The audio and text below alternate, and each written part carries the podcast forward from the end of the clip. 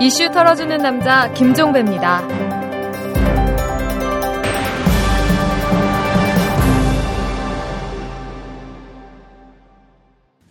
3월 15일에 보내드리는 이탈남입니다.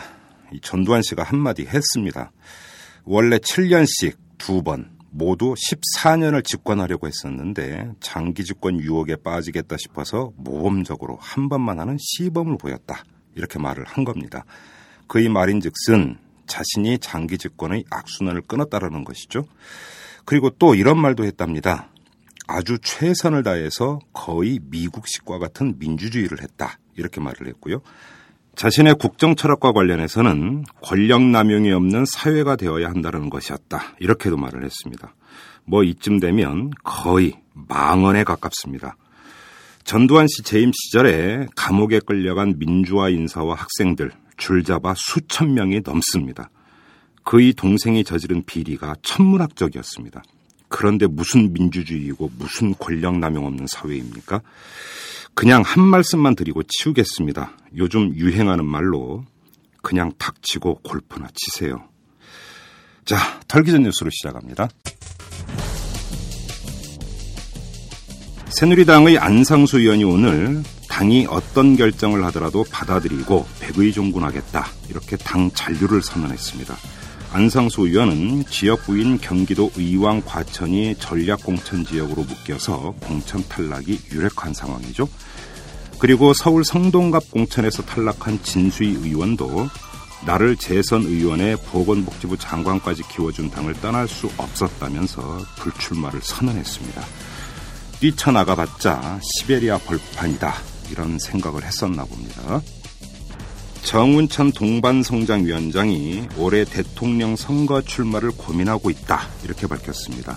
정운천 위원장은 한겨레 신문과의 인터뷰에서 대선 출마를 묻는 질문에 국가를 위해 일하고 싶은 생각이 없는 것은 아니다. 고민하고 있다. 이렇게 밝혔고요. 이어서 국가가 누란의 위기에 처해 있다면서 수수 방관만 할 수 없다. 이런 말을 남겼습니다. 글쎄요. 이 총리 청문회 과정에서 자신이 누란의 위기에 몰렸던 경험부터 되돌아봐야 하지 않을까요? 경찰이 우리은행 임직원들의 프로젝트 파이낸싱 비리 혐의를 포착해서 본점을 전격 압수수색했습니다. 경찰청 특수수사관은 경기도의 모 리조트 개발 사업과 관련해서 우리은행 임직원들이 대출 편의를 봐준 혐의를 잡고 서울 회현동 본사를 압수수색했다고 합니다. 경찰은 또 이 리조트 개발 과정에서 관할 지자체 공무원들이 인허가 과정에서 편의를 봐준 정황도 포착한 것으로 알려졌는데요. 연루된 정치인은 없을까요? 투명사회를 위한 정보공개센터에 따르면 지난해 지방고용노동관서의 최저임금법 위반 사업장 감독 결과 최저임금액 이상의 임금 지급을 위반한 업체는 2248곳, 위반 건수는 2276건이었다고 합니다. 또 사용자의 최저임금 주지 의무를 위반한 업체는 17,189곳, 위반 건수는 17,242건에 달했다고 합니다. 그러나 이 가운데 사법 처리된 경우는 고작 11건에 불과한 것으로 분석이 됐다고 하네요. 이 뉴스를 한마디로 정리하면 흡혈귀들이 솜방망이 위에서 벼룩의 간을 빼먹었다. 이렇게 정리할 수 있을 것 같습니다. 지금까지 털기전 뉴스였습니다.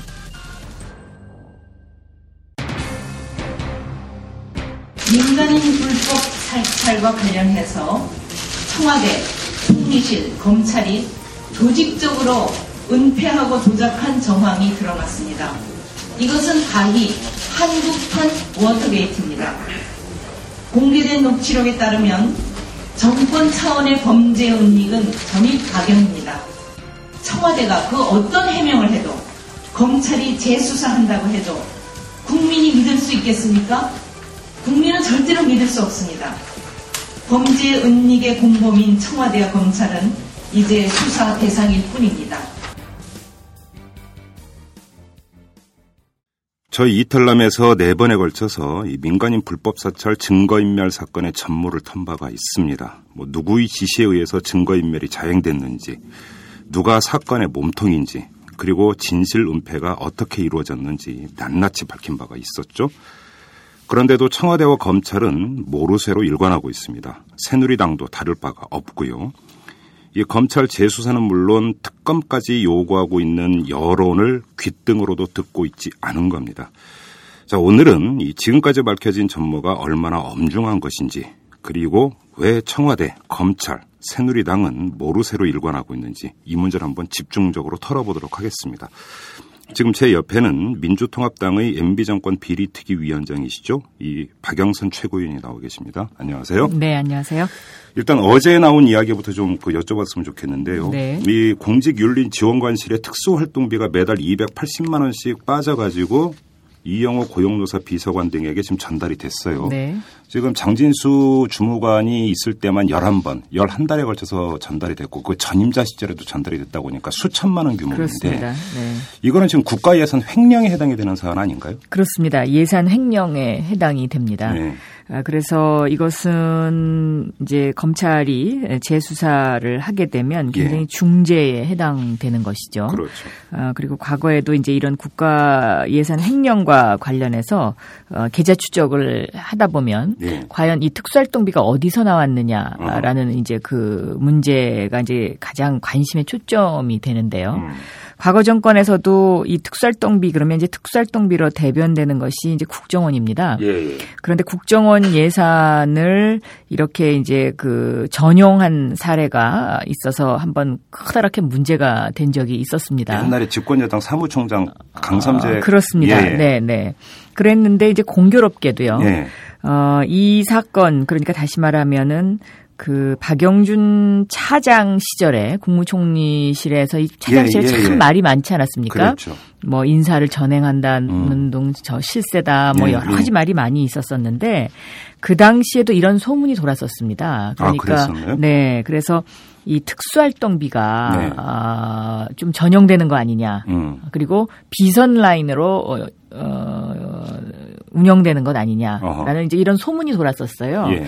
그래서 제가 이제 정보위에서 어, 이 문제를 국정원장에게 질의한 적이 있습니다. 어. 그랬더니 이제 국정원장이 그때 제 질의를 어, 굉장히 심각하게 받아들이고 네. 상황을 파악해 보겠다고 하셨어요. 예. 우선은 그 다음 답변이 국정원장이 바- 교체됐거든요. 그래서 그 교체 국정원장이 바뀌면서 어, 공직윤리지원관실에 파견됐던 국정원 직원도 국정원으로 다시 돌아갔습니다. 어. 그러면서 국정원과는 연결고리를 완전히 끊었다라는 이제 답변이었죠. 예.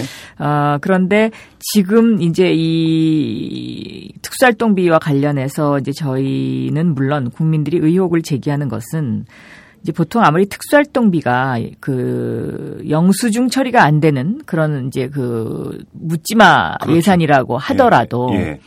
어, 그 정부 자체적으로는 이 돈을 어디에다 썼느냐의 용처를 묻지 말라는 것이지 네. 이 돈이 예를 들면 100만 원이 누구에게 전달됐다라는 것은 기록으로 남기게 되어 있습니다. 그렇겠죠, 당연히. 아, 예. 그런데 지금 이제 이 상황을 보면 어 은행 계좌로 돈을 받아서 그것을 장진수 전 주무관이 현금으로 찾아서 상납했다는 것이거든요. 그렇죠. 봉투에 담아서. 네, 그렇습니다.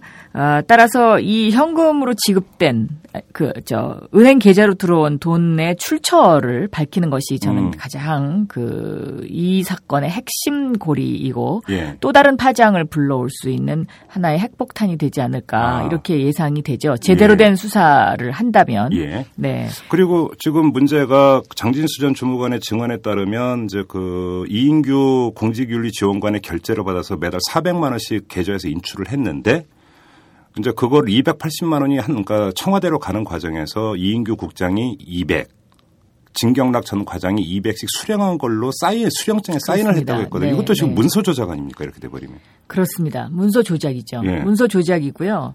그 싸, 그러니까 제가 지금 의심하는 부분이 바로 그것입니다. 네. 보통 정부에서 그 온당치 못한 곳에 쓰- 또 국- 특수활동비를 쓰는 경우에요. 네. 그런 식으로 이제 그 누가 수령했다라는 그 수령자만 남겨놓습니다. 네. 그리고 보통 이것이 이제 온라인으로 지급이 되지 않고 현금 지급이 될때 예, 예. 이게 이제 항상 문제가 되는 돈들이거든요. 예, 예. 그렇기 때문에 이 부분에 있어서는 저는 그 국정조사가 필요하다 우선적으로. 어. 네.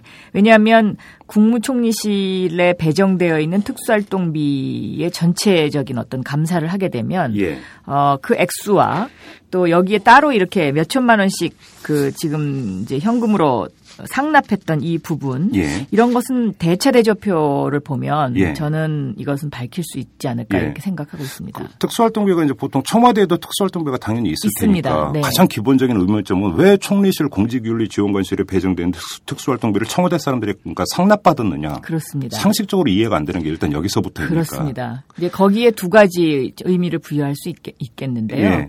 그것이 이제 하나가 비선 라인이 움직였다라는 하나의 증거죠. 그렇죠. 그러니까 청와대 예산에서 쓸 수 없는 부분을 예. 누군가로부터 상납받아서 썼다는 예. 것이고요. 그리고 이 공직윤리 지원관실의 그동안의 이 인사 이동을 보면 그 정식으로 발령받지 않은 직원들이 와서 근무한 적이 상당히 있고요. 김충곤 팀장 같은 경우 그렇습니다. 그렇죠. 경찰에서도 파견이 되고 네. 또 노동부에서도 파견이 되고 이제 이런 식으로 이제 이게 조합이 이루어졌는데 네. 그것의 가장 큰 특징은 다 영포 라인이라는 겁니다. 그렇죠. 러니까 경북 포항, 음. 영천을 중심으로 네. 하는 이제 어떤 그 라인인데요. 음. 심지어는 권태신 실장도 보니까 경북 영천 사람이더라고요. 아, 그래요? 네. 어. 예, 따라서 이제 이 완전히 그 영포 라인으로 똘똘 뭉쳐서 이것을 비밀 유지를 하면서 범죄 행위를 해가면서 어, 공직자들의 윤리를 잡겠다는 이런 어떤 행태나 발상 자체가 네. MB 정부의 속성을 그대로 어, 드러내주고 있는 음. 하나의 큰 사건이라고 보는 것이죠. 그렇죠. 이제 그 이전부터 나온 이야기가 공직윤리지원관실이 사실은 이게 사조직 아니냐 이런 이야기가 많이 그렇습니다. 나왔었고 이번에도 네. 장진수 전 주무관의 증언을 종합을 해보면 사실 그런 흔적이 아주 짙죠. 그러니까 장진수 주무관이 섬으로 발령이 났는데도 진경락 과장이 데리고 가서 청와대 가서 인사를 시켜줬고 네. 그다음에 장진수 주무관이 이영호 고용노사 비서관의 운전기사 노릇을 엄청 많이 했고 네. 거기다가 특수활동비까지 또 상납을 했고 이렇다면 이거는 사실상 고용노사 비서관실의 거의 직계 조직이었다 이렇게 보는 게 맞는 거죠. 그렇습니다. 아, 그리고 이제 이분들이요. 이런 사건이 발각이 되자, 아, 이제 다들 이제 뿔뿔이 흩어졌는데요. 네. 이분들이 그럼 그 이후에 지금 어디서 무엇을 하고 있느냐. 그렇죠. 이것도 짚어볼 예, 예, 부분입니다. 예. 를 들면 최, 최종석 행정관은 완전히 특혜를 받아서 지금 주미대사관에 가, 가 있고. 있고요. 예. 이영호 비서관 같은 경우에는 저희가 추정을 해봤는데 지금 소재 파악이 불분명합니다. 예, 예. 그러니까 해외에 나갔는지 뭐 알 수가 없고요. 예, 예. 또 진경락 그전 과장. 전 과장 이분이 지금 어디가 있느냐 음흠. 이것도 제가 좀 따져볼 필요가 있고요. 예. 그 뭐 국회에서 위증을 했다고 이제 위증이 문제가 될 것이다고 이제 그, 지- 그 걱정을 하는 그 권태신 예. 어, 국무총리 실장. 실장 예. 같은 경우에도 지금 국가 경쟁력 강화 본부 위- 부위원장으로 어. 가 계신 걸로 지금 예. 알고 있거든요. 예. 이런 것처럼 보훈 인사, 회전문 인사가 계속되고 있습니다. 음. 네. 아, 또뭐 예를 들면 홍익회라든가 네. 또 이렇게 국가에서 보내줄 수 있는 그런 그 보이지 않는 알짜배기 자리에 음. 이분들이 지금 포진하고 있는 것으로 지금 그렇게 네. 알려지고 있는데요. 예. 이런 부분도 다 점검을 해서 음. 어, 이것을 좀 깊이 있게 파헤쳐 봐야 될 거다 예. 같고요.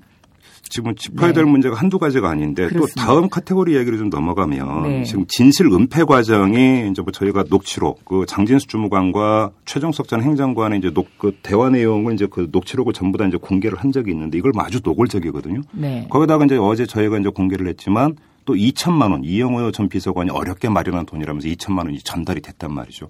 이건 누가 봐도 명백한 인마금용이고 진실 은폐인데 이거는 지금 사법적 판단을 한다면 어디에 해당이 될 수가 있는 사안입니까?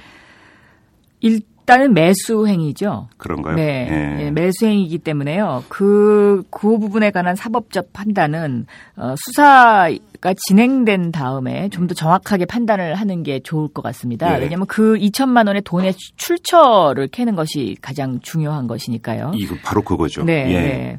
그런데 이제 문제는요. 이제 검찰이 이 민간인 사찰과 관련을 해서 그동안에 재수사를 할 수 있는 기회가 한 두 차례 있었습니다. 그런데 음. 그때도 이것을 머뭇머뭇하면서 정권 눈치만 보고 못했거든요. 네. 근데 그 당시에는 예를 들면 소위 실세라고 말하는 박영준 전 차관이나 음흠. 또 이상득 그 형님 예.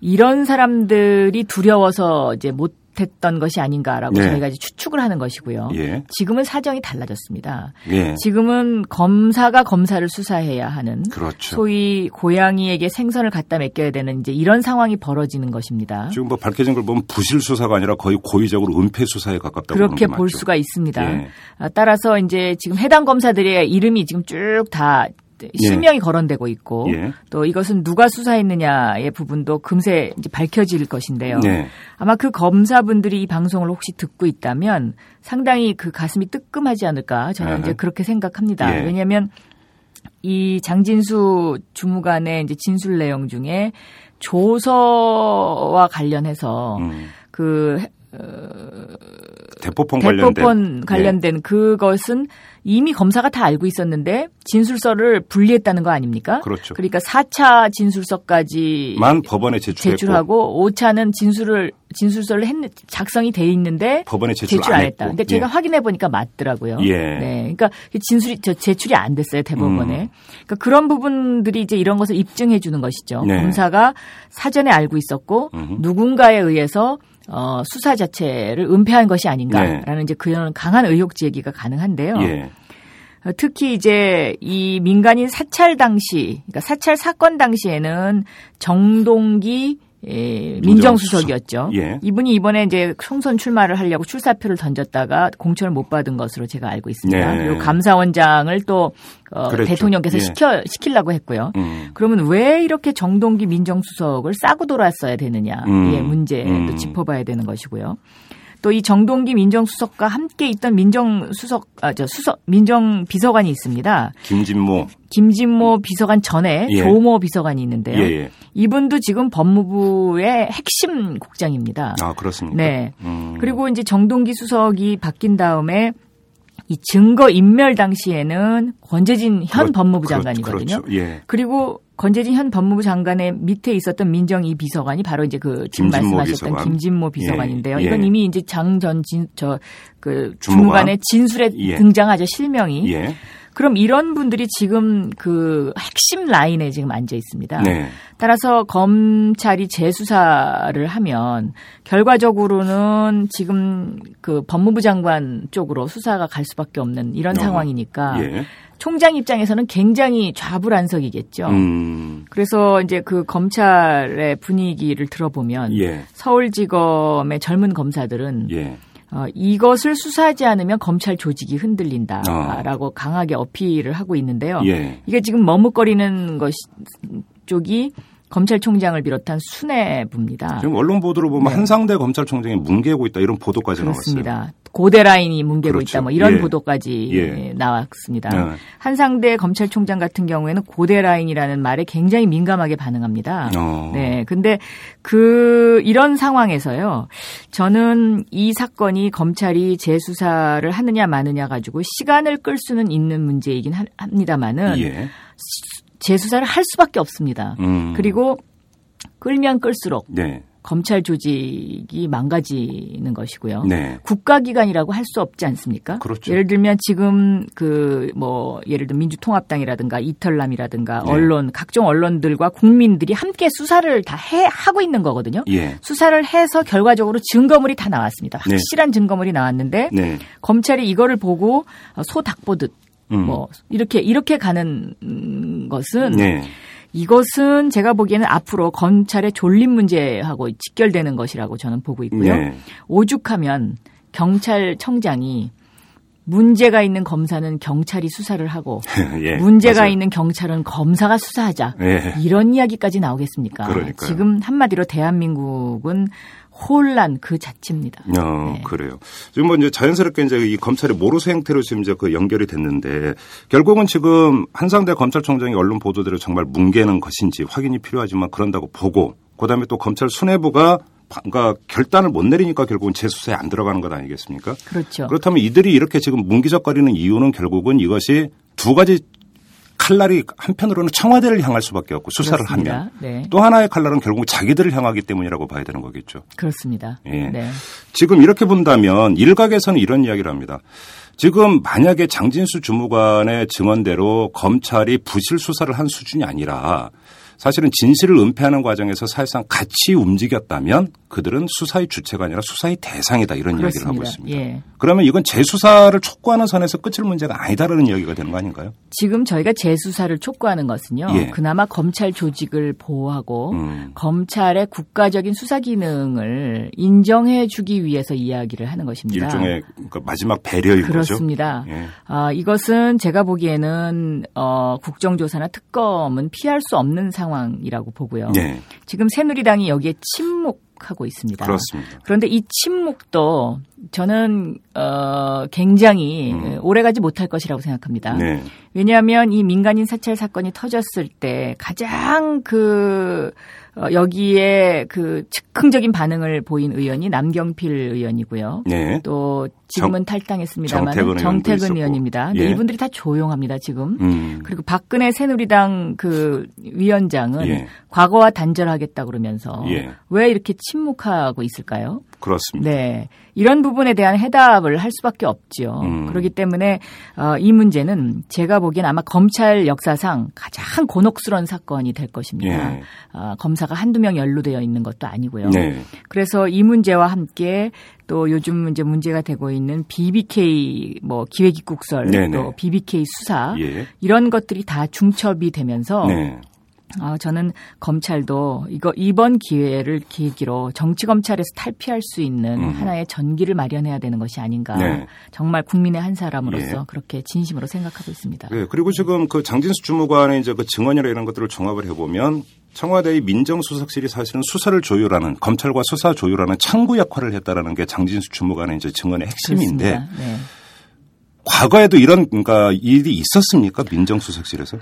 그래서 이제 그 검사의 청와대 파견을 예. 해서는 안 된다는 그런 아. 의견이 계속 나오고 있죠. 예. 그리고 그 검사가 청와대를 파견 갈 때는 네. 사표를 내고 가게 돼 있습니다. 예, 현재 예. 그런 다 이유입니다. 네. 그런데 특히 MB 정부 들어서 이 민정 이 비서관으로 근무했던 사람들이 네. 검사들에게 개별적으로 전화를 해서 네. 수사에 관여했다라는 그런 음. 불만스런 그 푸념이 네. 젊은 검사들 사이에서 굉장히 많이 나오고 있습니다. 아, 도저히? 수사를 할 수가 없다. 어, 예. 그 정도로? 그렇죠. 이 사건뿐만이 아니고요. 네. 어, 이상득 사건이라든가 네. 또그 방송통신위원장 최시종, 최시종, 예, 전 위원장. 사건이라든가 예. 뭐 이런 그 각종 사건들 그러니까 어. 청와대와 연루돼 있거나 실세들과 연루되어 있는 각종 사건들에 대해서 어, 너무 간섭이 심했다라는 것이죠. 음흠. 그리고 그러한 것들을 증명해 주는 것이 젊은 검사들의 줄 이은 사표입니다. 어. 최근 들어서 이제 사표를 내고 나오는 검사들이 많이 있지 않습니까? 여러 명 있었죠. 네. 이 검사들의 그 공통된 이야기가 네. 이거는 검사로서의 자존심 에 상처를 많이 받았다는 것이고요. 어. 어, 정의 구현을 위한 검찰이 아니다라는 음. 것이죠.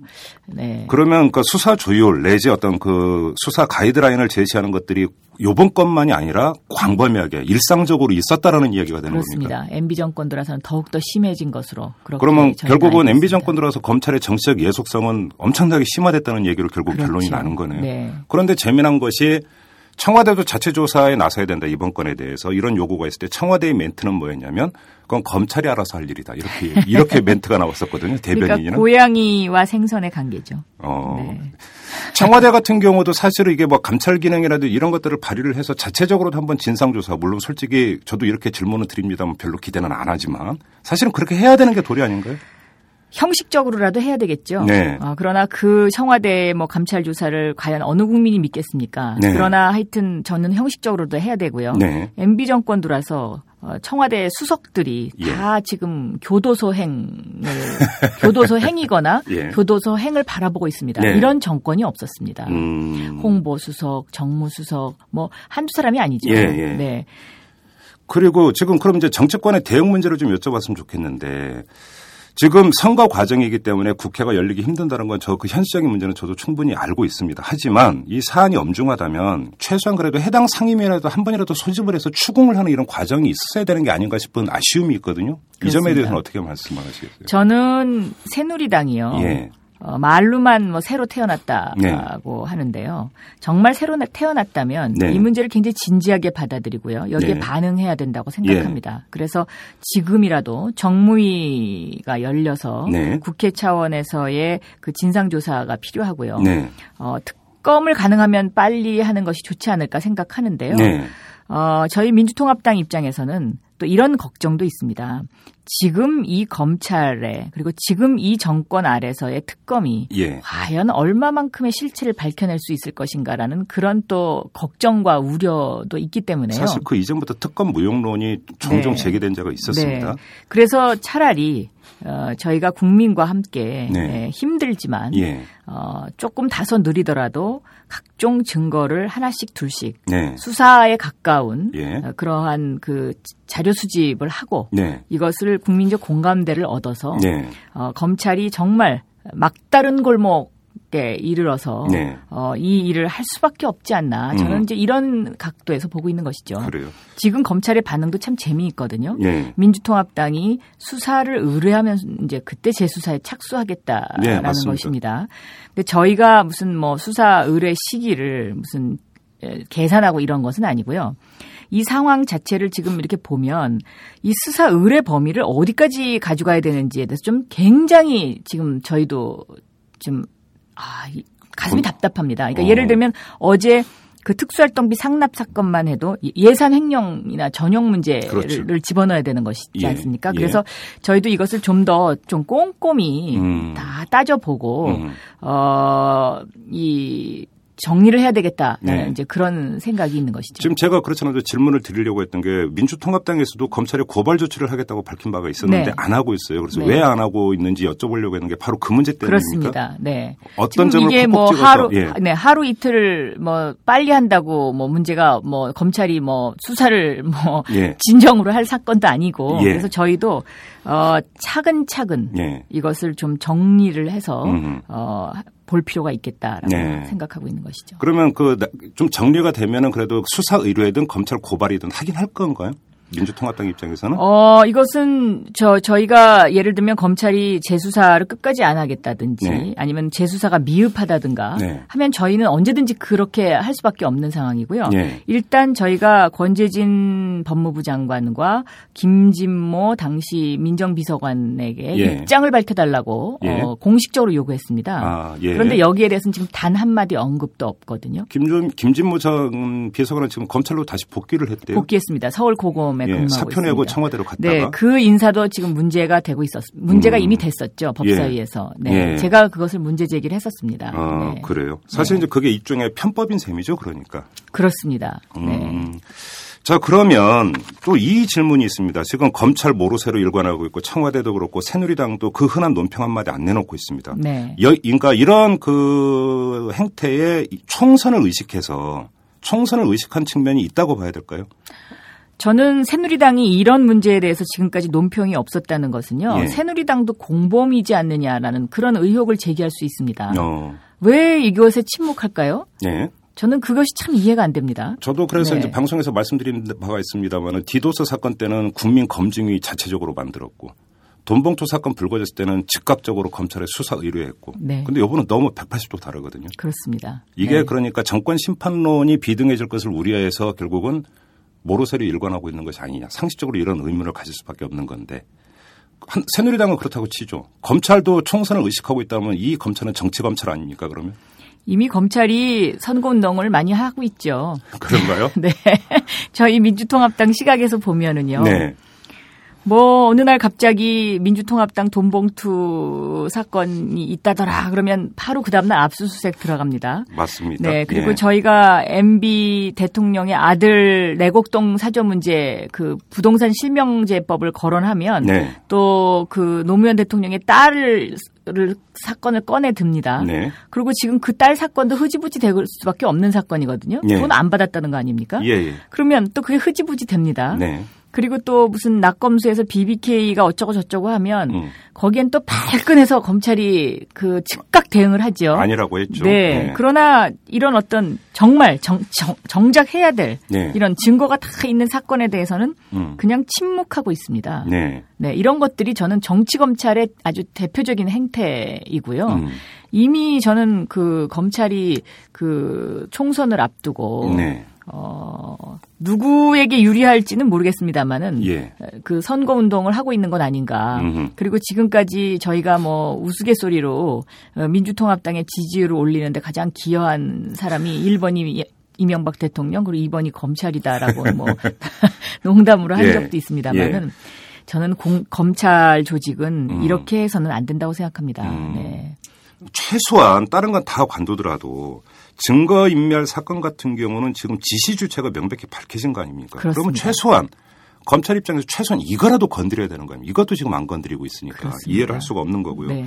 지금 사실은 증거인멸 사건은 이 그 민간인 불법 사찰 사건이라고는 큰 분류에서 나중에 맨 마지막에 불거진 사건입니다. 사실은 본질은 민간인 불법 사찰 사건인 것인데 사실 이거에 대해서도 지금 그 지금까지 공개된 진상이라고는 것은 정말 빙산의 일각에 불과한 거거든요. 이 문제도 사실은 다시 되짚어봐야 되는 필요성이 충분히 있는 것 같습니다. 저희가 엊그저께 이제 그 피해자인 김종희 씨의 변호인인 최광욱 변호사를 모시고 인터뷰를 했는데 그분이 이 자리에 와서 지금 제기하는 내용만 보더라도 지금 다시 짚어야 되는 대목이 한두 군데가 아니거든요. 이 차원에 대해서도 만약에 지금 그 국정조사나 특검이 만약에 간다고 한다면 증거인멸 사건에 한정되는 것이 아니라 범위를 확장할 필요가 않을까? 아, 그렇습니다. 왜냐하면 민간인 사찰이라는 것은 김종익 개인의 문제가 아니고요. 그럼요. 누군가 나를 들여다보고 있다. 네. 누군가 내 전화를 도청하고 있다. 음. 국민 모두에게 해당되는 것이거든요. 네. 누군가 나를 감시하고 있다. 네. 이런 속에서 저희가 살 수는 없지 않습니까? 네. 그렇기 때문에 이것은 정말 국기문란 사건이죠. 음. 네. 그리고 어, 이 사건이 여기서 그냥 어물쩍 넘어가면은요. 네. 다음 정권이 이런 일을 하지 말라는 법이 없습니다. 어. 그렇기 때문에 이건 여기서 차단해야 합니다. 예. 다시는 일어나서는 안 됩니다. 그래서 저희 민주통합당이 이것은 한국판 워터게이트 사건이라고 네. 규정을 했는데요. 예. 어, 이 워터게이트 사건보다도 사실은 어떤 면에서 보면 더 엄청난 문제가 있는 사건입니다. 네. 워터게이트는 단순 도청 사건인데요. 그렇죠. 이거는 도 사찰, 도청, 증거 인멸, 은폐, 은폐, 매수 근데 뭐 다 들어가 있는 거죠. 거기에 누가 가입되어 있냐, 그 같이 함께 했냐, 예. 검찰이 함께 한 것으로 보인다는 것, 이것이 그렇죠. 굉장히 큰 문제인 것이죠. 예. 네. 그리고 지금 검찰 재수사는 그러니까 둘째 치고 지금 관련자들을 신병 확보하는 문제도 지금 급선무인데 전혀 조치가 없습니다. 예를 들어서 키를 쥐고 있는 최종석 전 행정관은 지금 주미대사관에 근무하는데 거기서 그러니까 아주 극단적인 예를 들어서 사표 내버리고 그냥 미국에 그냥 눌러앉아 버리면 방법이 없습니다. 이영호 전 비서관 같은 경우는 지금 행적이 묘연합니다. 어디 있는지 네. 저희도 추적을 했는데 알 수가 없습니다. 당장 이런 조치부터 좀 해야 되는 거 아닌가요? 그렇습니다. 그래서 저희가 출국 금지 조치를 네. 내리라고 예. 이미 이제 밝힌 바 있죠. 예. MB 특위에서. 예. 네. 그런데 검찰은 항상 이런 일에는 굉장히 느립니다. 네. 그 사이에 그냥 나가버리면 어떡합니까? 그리고 지금 재미있는 거는요. 예. 최시중 사건이라든가 이상득 사건이라든가의 핵심 그 증인들이 다 해외에 있습니다. 아, 아직도 안 들어오고 있나요? 아, 그럼요. 네. 어. 그리고 사마저축은행 사건도 어, 그 박지만 부부의 의혹이 강하게 일고 있는 사마저축은행 사건도 예, 예. 그 핵심이 핵심을 검찰이 못 찾고 있다고 대답하는데요. 예. 못 찾는 건지 안 찾는 건지 예. 그 부분에 대해서는 아마 그 담당 검사는 알 겁니다. 음. 네.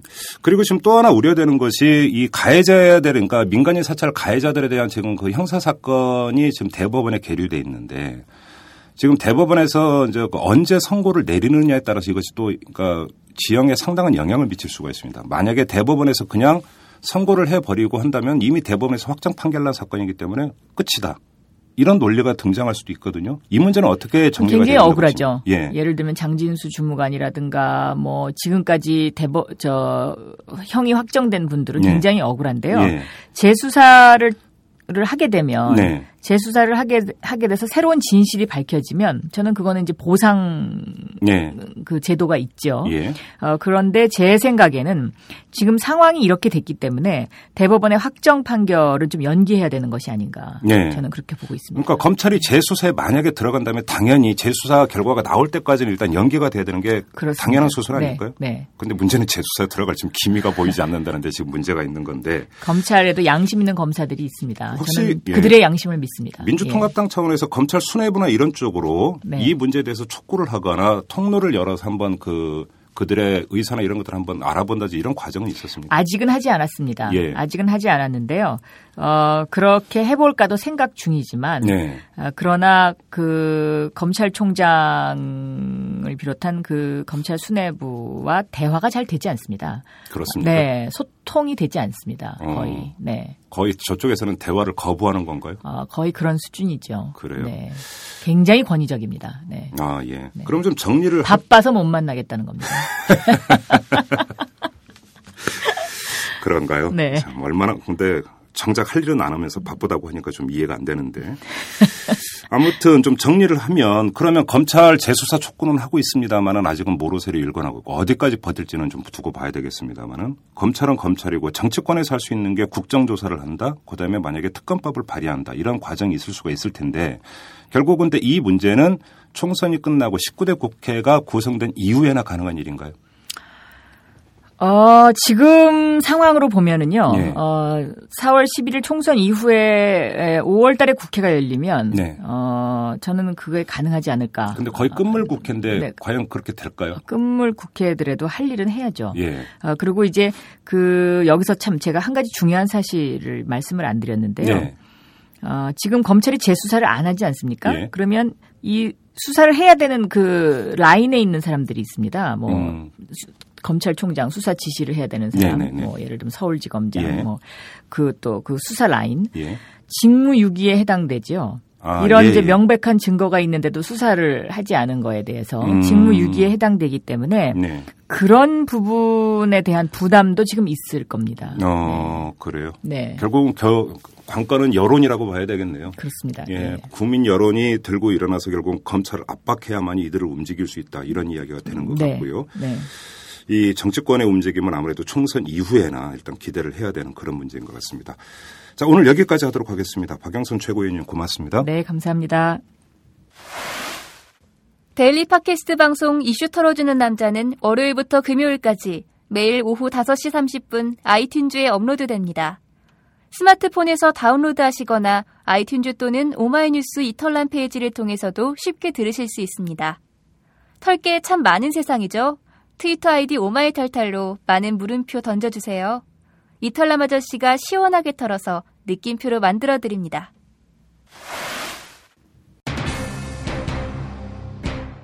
제가 어제 장진수 전 주무관과 김종익 씨에게 따뜻한 위로와 격려의 말씀 보내달라고 부탁드렸는데요. 감사하게도 많은 분들이 메시지를 보내주셨습니다. 그 중에 한 메시지만 전해드리겠습니다. 이 닉네임이 지적이인 분이 이런 리뷰를 남겨주셨습니다. 잠시 관심 갖다가 잊어버리진 않겠습니다. 장진수, 김종익 두 분은 한국 민주주의의 아픈 역사, 그 중심에 있습니다. 이런 리뷰를 달아주셨는데요. 그렇습니다. 이 민간인 불법 사찰 사건, 그리고 증거인멸 사건은 잠시 관심을 갖다가 잊어버리는 사건이 되어서는 절대 안 됩니다. 진정 민주적인 사회, 안심할 수 있는 일상을 원한다면 끝까지 파헤쳐서 그 뿌리를 도려내야 하는 사건입니다. 저희 이탈남도 함께 하겠습니다. 여러분도 함께 해주시기를 바랍니다. 자, 이만 마칠게요. 지금까지 이탈남 김종배였습니다.